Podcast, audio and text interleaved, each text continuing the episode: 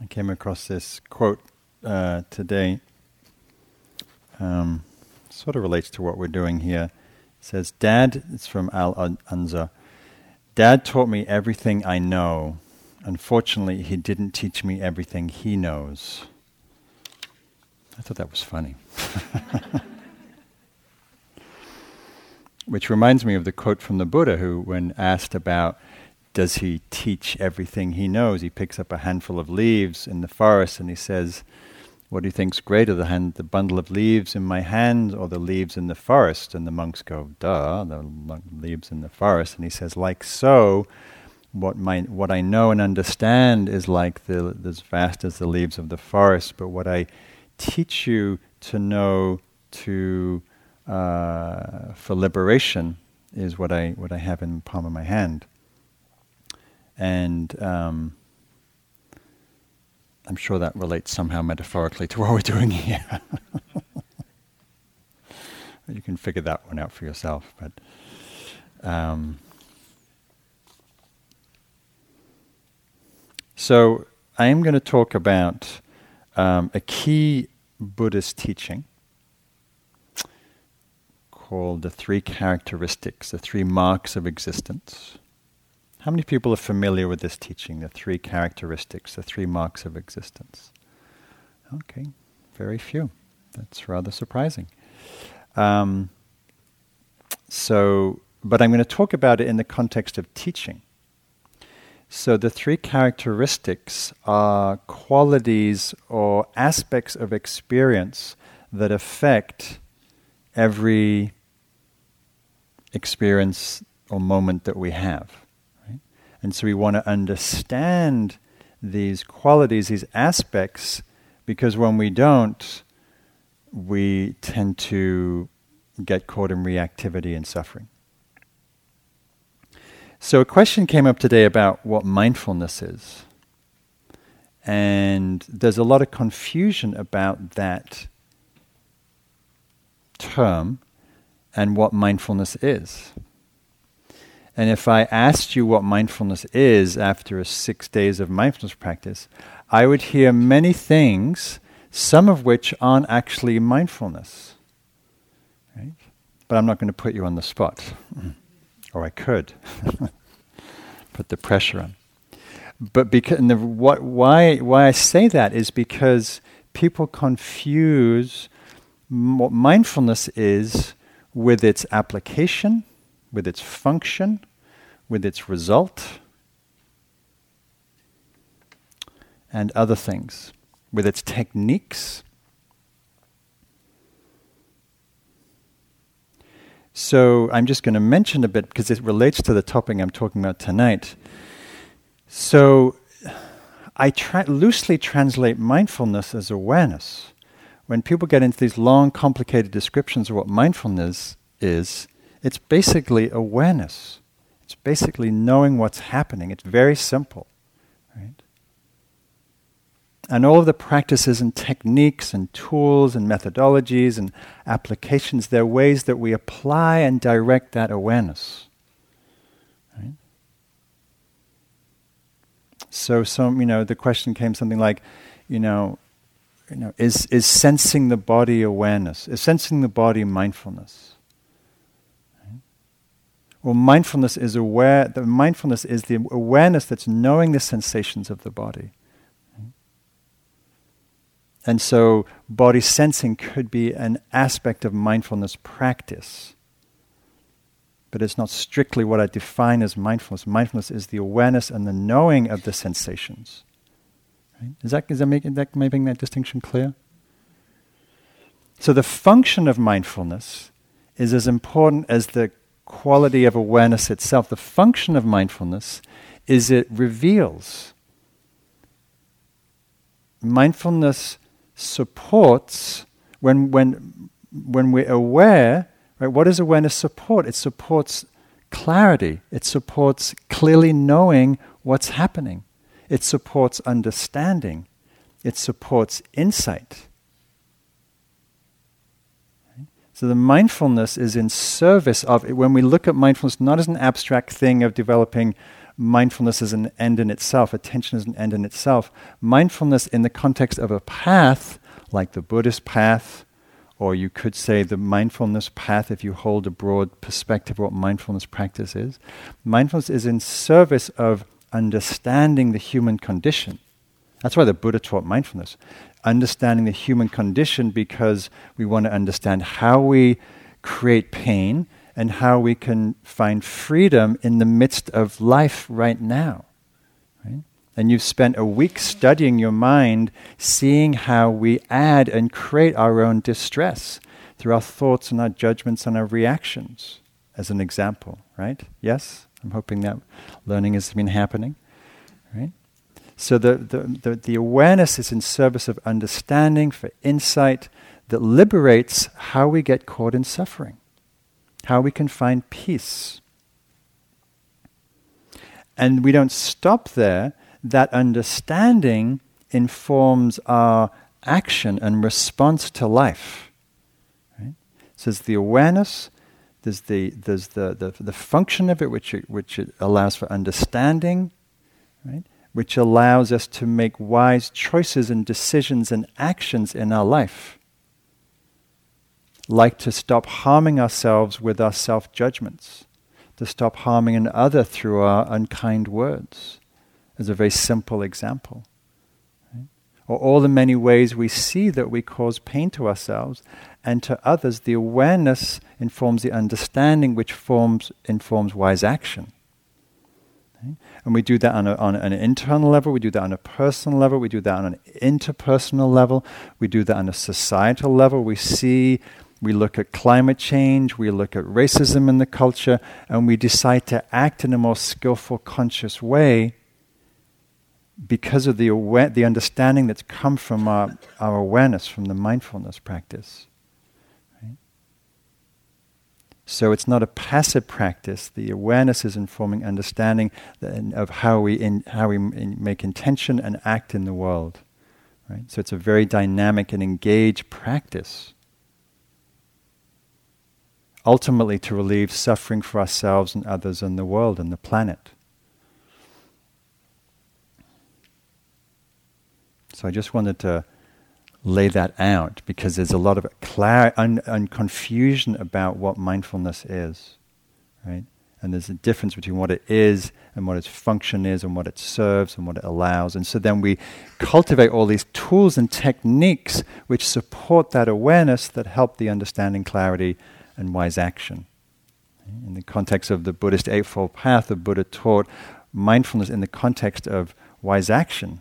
We cultivate our mind and heart to inform understanding, intention, informs our ethical decisions, how we work, how we speak, how we are in the world, how we act in the world, our choices.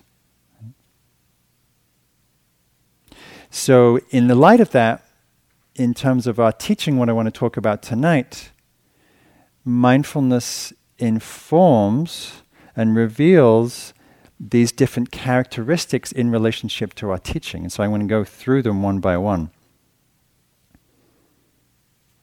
Does anybody know what the three characteristics are? What are they? Impermanence. Not self. It's not no self, it's not self. And I'll explain a little about what that is. I'm not chastising you, but just clarification of language, which at Spirit Rock we're trying to be clear about, but I'll say more about that in a minute. And unsatisfactoriness, right? Dukkha. All right. So um, the the most obvious and pervasive thing, if we pay attention to our experience, is the is the understanding that everything's changing. Right. This is not rocket science. We know this from big picture, from looking at our emotions, sensations, thoughts, feelings, right? Everything is changing, cascading like a waterfall, moment by moment by moment. This is true also of our teaching, right? or our facilitating, or whatever you call. I'll, I'm going to use the word teaching because that's that's what I do, and that's what I train people to do. Um, so one of the ways the Buddha spoke to um, this quality, this this truth, or this facet of our experience of change, is um, in the teaching of what he called the eight worldly winds, that our, that our experience is subject to these eight changing things, four conditions that uh, have their opposite, or variables. And they are pleasure and pain. Anybody notice any pleasure and pain this week? Gain and loss. Praise and blame. Definitely happens in the teaching role and fame and disrepute, which also happens in the teaching role. So they're very relevant in a way. Right? So uh, the pleasure and the pain of teaching. Right? Like everything, teaching is a mixed bag. It's wonderful and it has its challenges. Right? The pleasures of teaching. The joy of sharing what we know, the joy of sharing what we love, the joy of sharing um, a practice that we care about how great to be able to do that. How great to be able to, to turn people onto a practice that you know is going to be transformative for them and their lives and their pain. You know, I get the joy of teaching this practice in the wilderness. I have people hiking and kayaking for a week or 10 days, and we're opening up to our senses and awareness to the beauty and the profundity of the natural world as a great teacher. I feel I feel I pinch myself every time I lead a, a nature retreat or a backpacking retreat.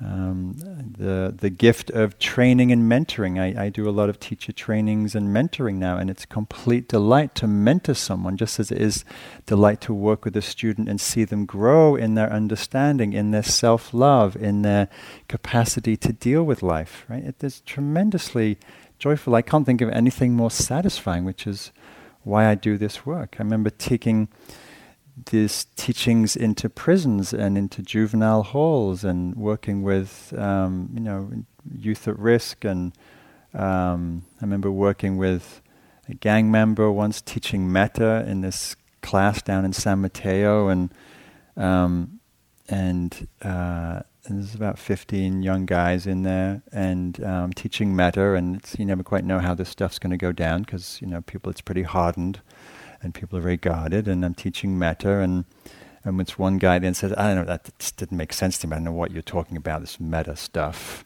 And this young man this really really s- strong tall um, heavily built man who was I later found out was a, was one of the gang leaders he said you know, it's just like the way your mother loves you. He said, That's metta.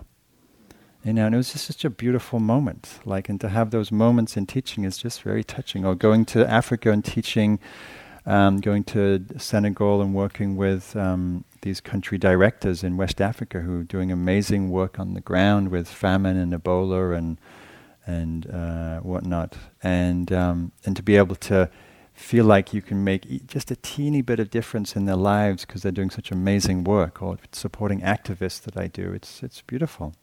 So there's there's lots of joy and pleasure in the teaching, and then there's the pain of teaching, right? It can be a pain in the ass at times, um, having to schlep to I don't know where to Nova Scotia or somewhere to lead a a retreat or a workshop, a lot of traveling, a lot of busy schedules in my case, and juggling calendars and dates and, and things, and uh, can be very tiring. You know, it's it takes a lot of energy to teach, and if you do a lot, you can feel the the the, the load of it, the, the the burden of it at times. There's the pain of self doubt, the pain of the pain of, of not sure, not knowing if, if what you're doing is the right thing or the useful thing or whether someone could do it better or right? So all the different ways that we can bring our own stuff to the table. Right? Just as with anything. So the, the, the teaching is a mirror, it's a wonderful mirror for our practice. Why it's such one of the reasons I wanted to teach when I, back at, before I was teaching was because I knew it'd be great for practice. It's a great motivator for practice, but it's also a great mirror. You can't hide. When you're teaching, there's no hiding. You have people looking at you, and you're talking about the practice, and you can either articulate it from your experience or you can't, and it's very obvious when you can't. And so you get to see the limitations of your practice, which can be both, um, um, uh, you know, good material, or you can also feel very um, punished by it in a certain way. So the, the, the, the pleasure and pain, right? Each of you could talk about your own ways that the pleasure of facilitating and the challenges, right? Feeling nervous, feeling shy, feeling the thought of getting up on the stage and giving a talk to 20, 30, 50, 100 people, you know, terrifying for some. And then it's praise and blame. This is a very common part of the teaching role. I learned, I used to be a cook and a, and a chef, and one of the re- things I listened, I learned as a cook is you can't please, you're lucky if you please half of the, half of your audience.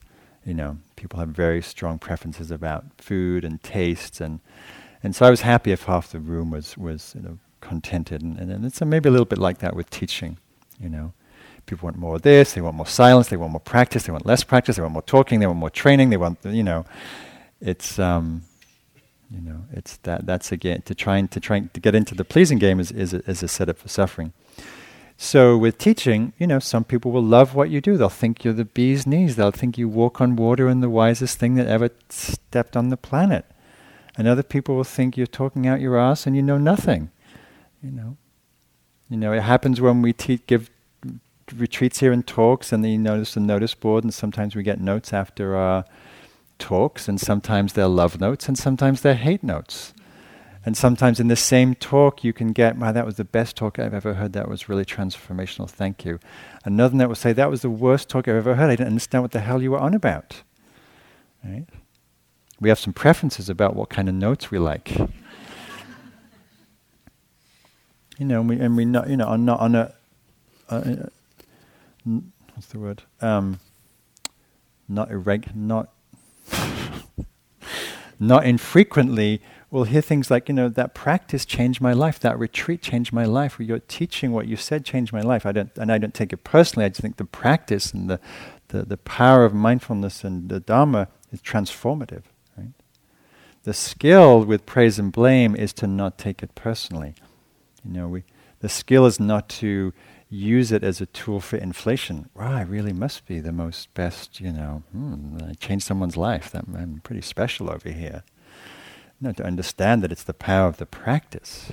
And I was giving a talk recently in the city um, to, a, to a teacher training, and uh, a friend of mine, colleague, um, introduced me, and, and he just did this really lavish, over the top. I was completely embarrassed um, uh, flattering um, introduction. Um, and um, and maybe that was genuine for him to, to, to feel that way. But it, I was I was um, the praise was was actually made me really uncomfortable, especially being English. You just don't say that. you say, you know, he's all right. You know, he's not a bad teacher. You know, I mean, he's got a few things to say. You know, but you know, give or take this or that. You know. Um, so the praise, right? And then to notice how much we reach and, and look for and adjust our teaching perhaps to receive more praise or approval or liking or likes. Um, because we're conditioned, we're oriented towards making a lot of meaning out of approval and praise and being liked. Right? And that's just very human and natural and we want to be mindful of that. So it's not we're not leading with that. It's not getting in the way of the teaching. It's fine to, to, acknowledge that we like praise or like appreciation or like positive feedback but not to orient one's teaching around that. And then of course the more the higher the pedestal right the the, the deeper the fall and you can be guaranteed if there's pra- praise there's going to be blame right? Dislike judgment, criticism. Um, and the more public you are, and the bigger the role, the more you, you're likely to uh, be on the uh, end of that uh, attack. So um, uh, we don't have this anymore, partly for this reason, actually. Um, at the end of retreats, we would, you know, just like with with your courses, you probably have evaluations, student evaluations, course evaluations, and there's usually something on there about the, the, the, class and the instruction and the instructor and and things and and I remember every retreat, you know, I would get the get the class the, the retreat evaluation. Of course, I'd go right down to what they think about the teacher and right to the negative thing that they said, and it would sting. right? Um, especially if you know one had you know I'd felt like it'd been a beautiful retreat and good teachings, and then there was one person who was like, Mm-mm. there could be 15 really positive evaluations. Of course, what do we listen to? We listen to the negative critique, and we think that must be the true evaluation.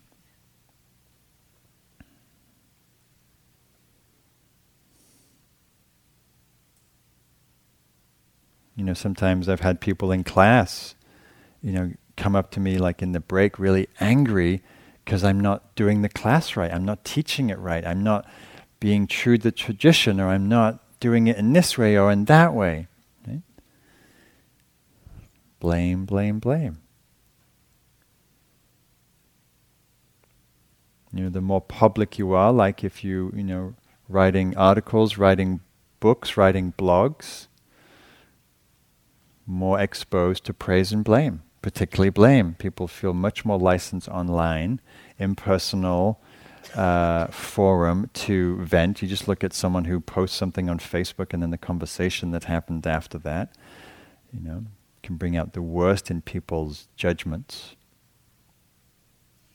So to be mindful about that and also to be skillful, like when I get evaluations, I don't read them right after I've taught. I put them away for a while. And just in the same way that when we give talks here and we, we check in at the end, we don't give critical feedback right after the talk. Because when after you've given a teaching, there's somewhat there's a vulnerability, there's an openness, um, and it can be really painful to be critiqued because it can often feel like an attack. So like being being mindful about how, how and when you read that, how you take it in, praise and blame, fame and disrepute. So similar kind of elevation and uh, and the opposite. Um, so I can't say I'm I can't have any claim to fame, but I did once get asked to do um, uh, some uh, mindfulness videos for British Airways. So British Airways were launching this new A380. It's a big jumbo very fancy sort of it was a state of the art design. It was much more better air quality. It was quieter, and and they were just starting a London San Francisco flight, so they wanted to uh, launch it from San Francisco with a you know a sort of a health conscious um, sort of orientation, and they'd been hearing about. Um, in-flight meditation for helping people with fear and panic and stress and anxiety, and so they approached me to do three meditation videos, which I did around around relaxation and uh, simple mindfulness of breath and working with pre-flight anxiety and stuff like that.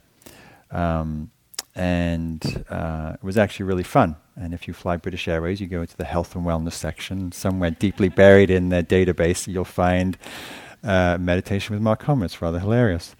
Um, and then so fame and disrepute. I got some emails because the the PR company that, that did that production really blasted it. It got a lot of um, internet coverage, and I got some really intense hate mail, like how dare you pervert the Buddha's teaching? This is downright you know outrageous and cheap, and it was really really some really nasty stuff. It was quite shocking. Um, which I didn't read much of. But you know, it was just like it's like, ooh, you know. Again, you put yourself out, inflation, deflation. Same with book reviews, you know, both positive and negative, praise and blame. There was a monk in uh, who teaches in um, where is he teaching? Buddharakkhita. Where does Buddharakkhita teach? Thomas? Uganda. Uganda. And um, he's teaching. He has a small meditation center there, and you know, and uh, um, a lot of hostility from from people locally. And uh, he's teaching meditation one day, and someone drives by and tries to kill him. Shoots shoots uh, several rounds into the into the temple. And he, by good fortune, and he says by the power of his metta practice, he misses the bullets. And um, this is an intense form of, you could say, praise and blame. And then gain and loss. Right? Again, the, the winds of gain and loss. So, in, in, in, in again, in, with teaching, there's the joy, there's the satisfaction, there's the um, building up of a community, of um, curricula, of st- body of students. As you as you grow, whatever your mindfulness teaching is, your reputation might grow, right? and then that can equally uh, be taken away, right? Just like we see many things taken away in our lives, right? Uh, I know people who've been sued um, for um, their teaching, for teaching children in schools, for instance. Uh, dear friend of mine who built this beautiful uh, retreat center and um, uh, established this great mindfulness community, various chain of events, and he's not really that welcome at the center anymore. So huge gain and loss. Um, I have a colleague who's who's aging, is one of our senior Dharma teachers who feels discriminated against because of her age. She experiences ageism and less invitations to teach. So she's experiencing loss uh, as part of that aging process. So these are just some ways that we experience these worldly winds, both in our teaching course, they blow through our life, they blow through our meditation. And like with anything with practice, uh, our practice is to relate to them with wisdom, with kindness, with compassion. Wisdom to see when the inflation gets taken up by the ego, and compassion when there's the crash and, and, and fall. This is a poem from Jennifer Welwood called The, da- the, the, the, the, the Dakini Speaks.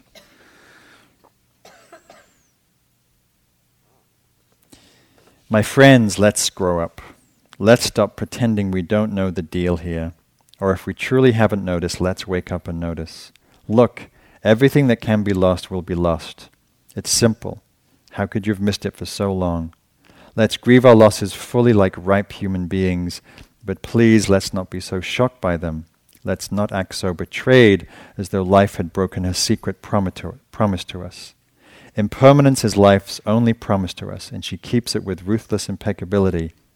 To a child, she, she seems cruel, but is only wild in compassion, her compassion exquisitely precise. She strips away the unreal to show us the real. This is the true ride. Give yourselves to it.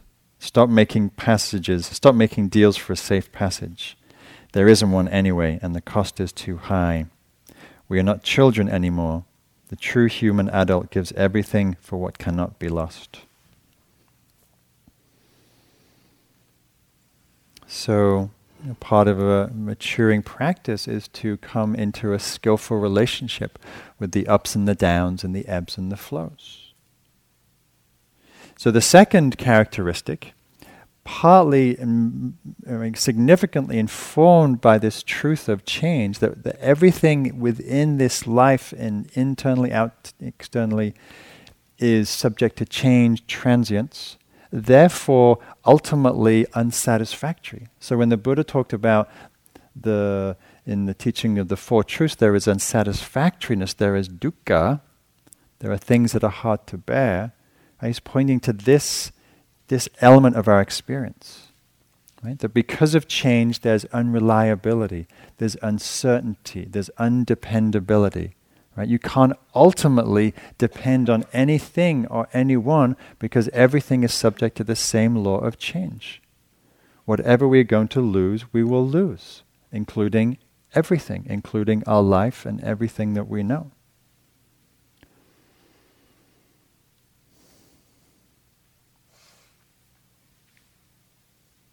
So, um, how does this play out in our teaching? The truth of unsatisfactoriness.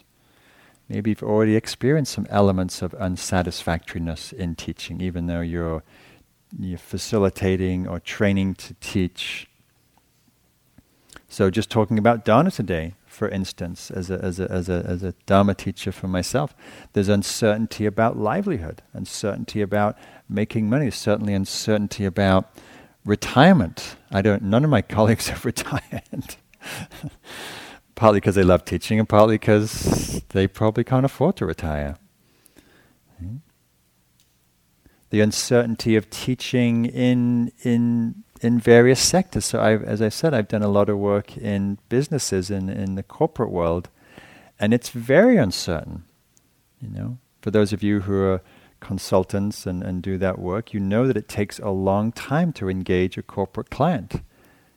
And I've worked with, you know, some significant companies, major manufacturing companies, car ma- car manufacturers, and and global tech companies and pharmaceutical companies, and sometimes there'll be a, a, you know one to two year engagement of yes, we want you to bring mindfulness. Yes, we're going to roll it out to our to our to our executive team, and then we're going to roll it out nationally, and then we'll do an international plan, and then we'll yada yada yada. No,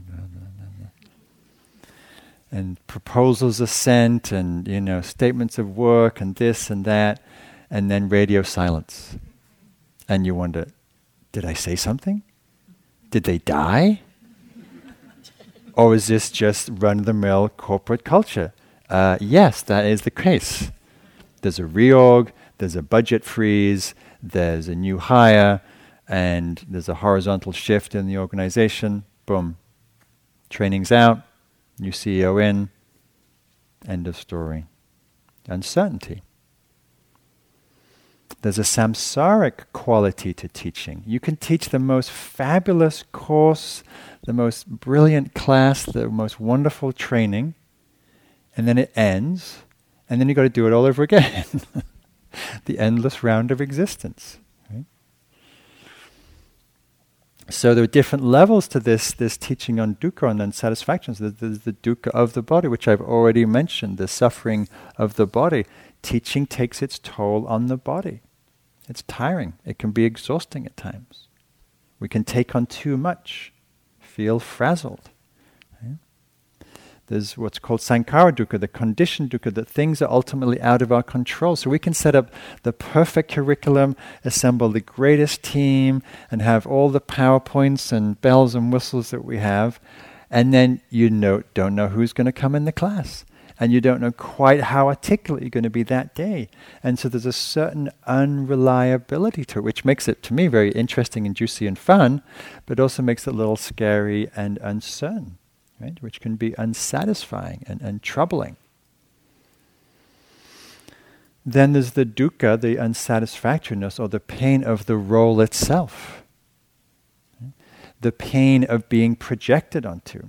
Right? Those of you who've been projected onto a lot, where people put you on a pedestal and elevate you into, well, you're the mindfulness teacher, so you must be mindful all the time. You must be really mindful with, you must be such a mindful parent and and it must be nice not to get angry anymore, and to be really kind when you're in traffic, and you know people put all these trips on you, right? And and you know to the ego that might say, yeah, I'm pretty good at this. Yeah, I've got this licked, and I've got this down. But to be related to through projection is actually very painful because people aren't relating to you as a person. They're relating to, to an idea of who they think you are or who they would who they would like you to be. Right? And if that happens a lot, if you teach a lot and that's your main role of contact with people, that can be a little alienating. That's why it's really good to have peers. And in this tradition, we really highly value team teaching because it keeps you real. Like, you know, students can be all sort of, you know, googly eyed and inflating, and your colleagues are going, Yeah, it was all right. yeah, you're not bad, you know. And then there's the, the difficult students. Anybody got the one or two difficult students? The ones that follow you around from class to class, to course to course, who sit in the back and like, I don't think I heard some research that from different, and you know, and you said last week that you know, and you know, or the, or the, person who likes to take up a lot of time and, and need to share everything about themselves, or the, or the student who likes to give other people feedback and advice about what they should be doing, or um, the ones who adore you and fall in love with you and wait early be- beginning the class with an apple and you know um, or the ones who come up the end of class and just laud tons of praise and just are just really longing for attention from you and it makes you feel really uncomfortable right? or just someone who's genuinely appreciative and grateful, and it's even hard to take that because it, it, it, it, jars with your sense of identity. Yeah? It does jars with how you see yourself or how your critic sees you. Or maybe you just have, you know, a lot of stress and anxiety about performance, about being in a public role, you know, about getting it right, about delivering the material well, or not letting your teachers down, or being congruent with the tradition. And there's a lot of there's a lot of things to juggle. I mean, teaching is a very complex role, and there's a lot to manage, and that can be quite stressful. and then, of course, there's the critic, you know, who's always very clear about how you're not doing it right, how you could have done it better. It will remember you could have delivered an impeccable talk, except one word you screwed up, and you'll be lying awake at night like, oh shit, why did I say that word? the perfectionist mind.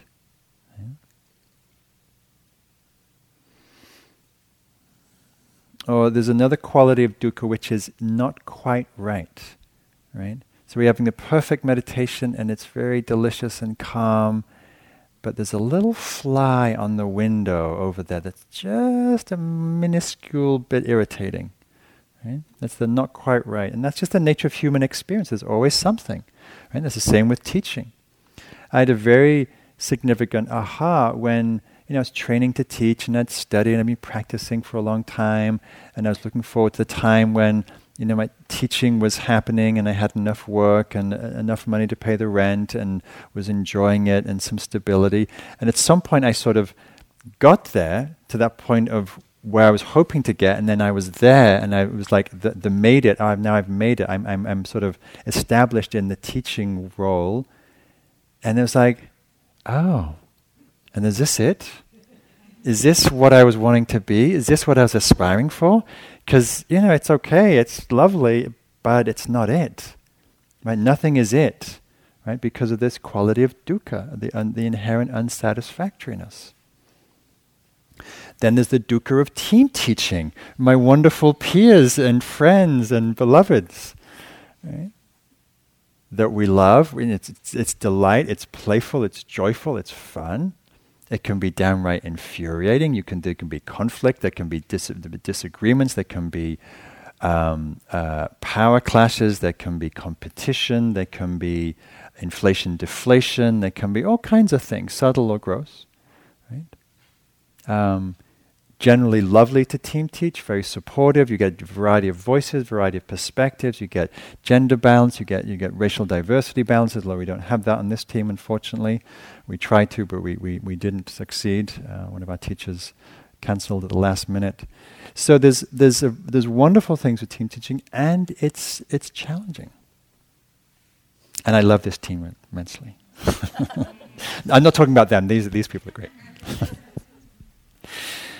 So then there's the so there's the dukkha, there's, there's the anicca, the change, there's there's unsatisfactoriness, and then the third characteristic, um, sometimes more subtle, but in teaching not so subtle, um, the teaching around self, selfing and not self, where we see the process of identity, of of I, of me, of the ego, of becoming someone or projecting someone or projecting an identity or wanting to be seen in a certain way, wanting to be liked, thinking that you're somebody. Right? All of that stuff around me and myself and my identity and how I'm perceived, right? what I post on Facebook, you know, the picture of me teaching somewhere, you know, Right? We live in a world of building up our identity through social media. It's a very odd time to be living from a, from a Buddhist perspective, I think. So it's important again to see how this arises, right? Mindfulness, and it, it, it, the, the, the mindfulness reveals right, the clarity, understanding about the selfing process. So, and, and, and the selfing process reveals itself in different ways. One way it reveals itself is through inflation.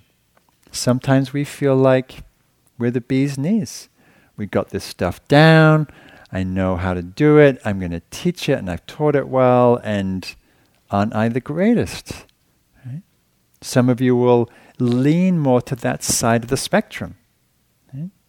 I have a delightful friend and colleague who we team teach together, and he falls into the inflation spectrum, and I fall into the deflation spectrum. That's kind of we kind of tag team, and so and so and, and hearing from him, it's it's to me it's hilarious because I have a different perspective from his from his sense of inflation as part of his sort of tendency um, that he doesn't take too seriously, but it's just it's just the the leaning of the personality. He's like, yeah, I can do this, and actually, I can do it better than anybody here yeah, and I should do it, you know, in regard to teaching, right? Whereas if I'm in the deflation perspective and I'm identified with that, I say, well, I'm probably not the best person to do this, and you'd probably do it better, and you know, I could do it, but you know, it's going to be okay. But yeah. And so it's it's really interesting to when we, when we play with that. We play with that dance in uh, in our teaching, which is really fun. So the key, you know, mindfulness supports seeing, but it also supports disengaging or disidentifying Right? So we can see these impersonal patterns of inflation or deflation and not take them so seriously. It's just we see the selfing process happen. Right? So if you notice at times you're feeling inflated and like, you know, I'm just the best mindfulness teacher that ever lived here, you know, can you see that with some humor? Can you see that with some awareness? Like, oh, look at me, look how good I am. Mm-hmm. When you collapse, can you see that also with the same awareness. Oh, look at that. You're feeling really deficient, small, lesser than, not enough. That requires usually more compassion. There's, there's more pain, there's more sting in the deflation. Of course, both inflation and deflation are both insecure because they're always changing. And the deflation is fueled by the critic, fueled by the self judgments, fueled by a pattern of un- low self worth. Another way that the, the, the selfing process happens, uh, particularly in team teaching, but not just in team teaching, is we get into comparing. We get into comparing our talks and our guided meditations, and maybe you're listening to your friends or your colleagues' guided meditation, and they do it really well, and, you, and you're thinking, I wish they wouldn't do it quite as good. you know, we get into, into we get into envy rather than celebrating. I remember f- when I first started teaching with my teachers, Jack Kornfield and Joseph Goldstein and Sharon Salzberg, and feeling tremendously intimidated and um, and and deflated and small and um, nervous. You know, and of course they're very encouraging and supportive and loving. Um, and you know, I may have given a terrible talk, and they're still you know supportive and loving and I remember the, there's a great Tibetan teacher, Dilgo Khyentse Rinpoche, who was one of the great antique masters who passed probably, I don't know, five or ten years ago. Um, was very, both a huge person, but also a huge mind and capacity as a teacher. It was really one of the great teachers from the last century, and, and he, uh, a Tibetan teacher, and and uh, he said when he started teaching, he said, you know, I look at my teachers and I think, who am I to teach? I am, I'm, I'm nothing compared to my teachers. And we're looking at him thinking, this is like a master, you know, master of masters. So, so with all of this, inflation, deflation, grandiosity, whatever point of reference, comparison, story you tell about yourself, can you see it with awareness? Can you hold it with kindness? Right? The the selfing process around teaching is often very painful. The judging, the comparing, inflating, deflating. Can we be kind with ourselves with that process? It's not like we're choosing to be that way. It's just part of our egoic conditioning. And so it's important as a teacher to learn how to get out of your own way, right? To trust in your practice, to trust particularly in the teaching. You know, for me, I trust in the Dharma that it doesn't matter whether I think my talk is good or bad or funny or entertaining or interesting. If I feel like I'm delivering the teaching, I can trust in the validity of the teaching. Right? If you're delivering the practice, you can trust in the integrity of the practice. And of course, we do our work to refine and be, a, be a, an optimum vehicle for that delivery, but it's not about us. And we really have to remember that. It's not about us. to not take it personally. I had this advice from a dear friend of mine when I first started teaching, and she said, um, she said when she teaches, she, she doesn't take responsibility for what happens to her students.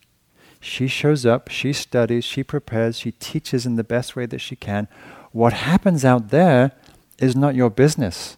You've done your work, you've, I'm part of the teaching, you've transmitted and, and, and all of that. How it's received, how it's taken, how it's metabolized, how it's understood, how it's implemented, that is not up to you. You let go. You do your work and you let go. Right? The rest is not up to you, she said. So you give all you can, you do all you can, you study, you prepare, you practice, you teach, and you let go.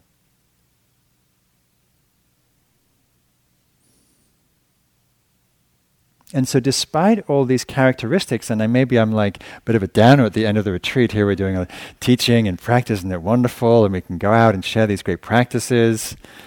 You know, it's all dukkha and pain and, and changing and loss and deflation. right? But I'm just painting, you know, some re- some reality to the picture. It's both beautiful and challenging. It's like life, right? But you know, for many of us and for many of you, um, the, and I love this idea of servant teacher. That there's something much bigger happening in this work. It's not about us. It's not about our egoic machinations. Right? It's something much more profound. Right? And that becomes ultimately the motivation for our practice and our teaching. We care because we love the practice, and we care because we've seen the transformation in our own life, and we see what capacity it can give people. And that's what becomes important. All the rest of the, all the egoic stuff is less important. So we get clear about our motivation. It's coming from love. It's coming from love of practice, love of freedom, love of human possibility. It comes out of passion for what we've seen as possible in our own lives and the lives of others. And we do our work and we let go.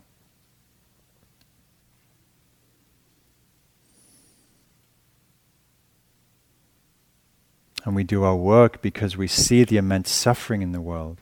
We see the suffering that's caused by lack of mindfulness, by lack of compassion, by greed, by hatred, by delusion, by racism, by fear, by all the ways that humans add suffering to themselves and to each other.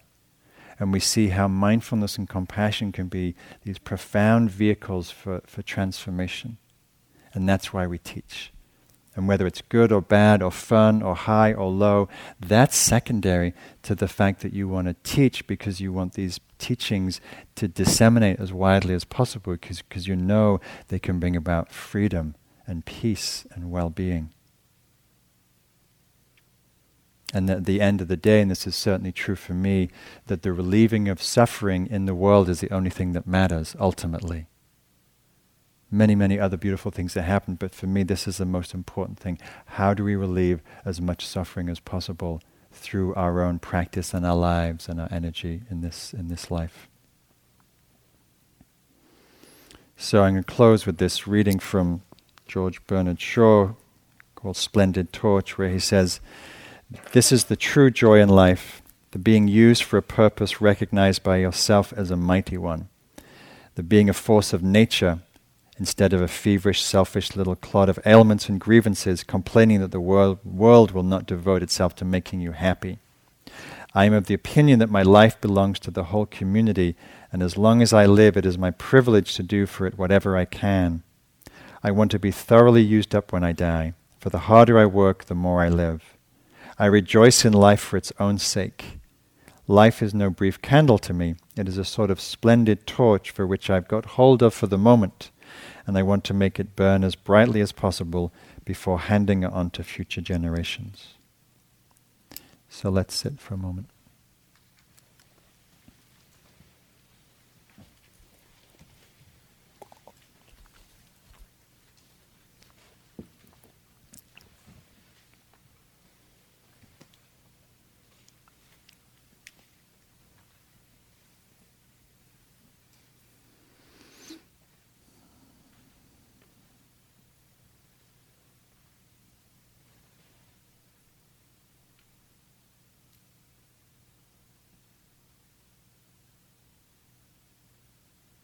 And just reflecting for a moment on your intention for your work, your intention for your practice, and particularly your intention for your wishing and your sharing of mindfulness practice. What is the deepest wish you have for your work, for your students, for their potential?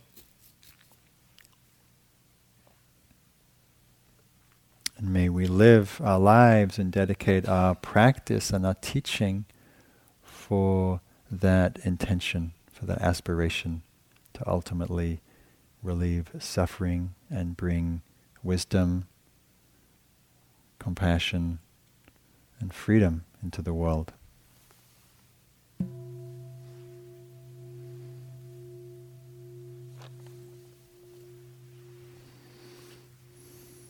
Thank you for your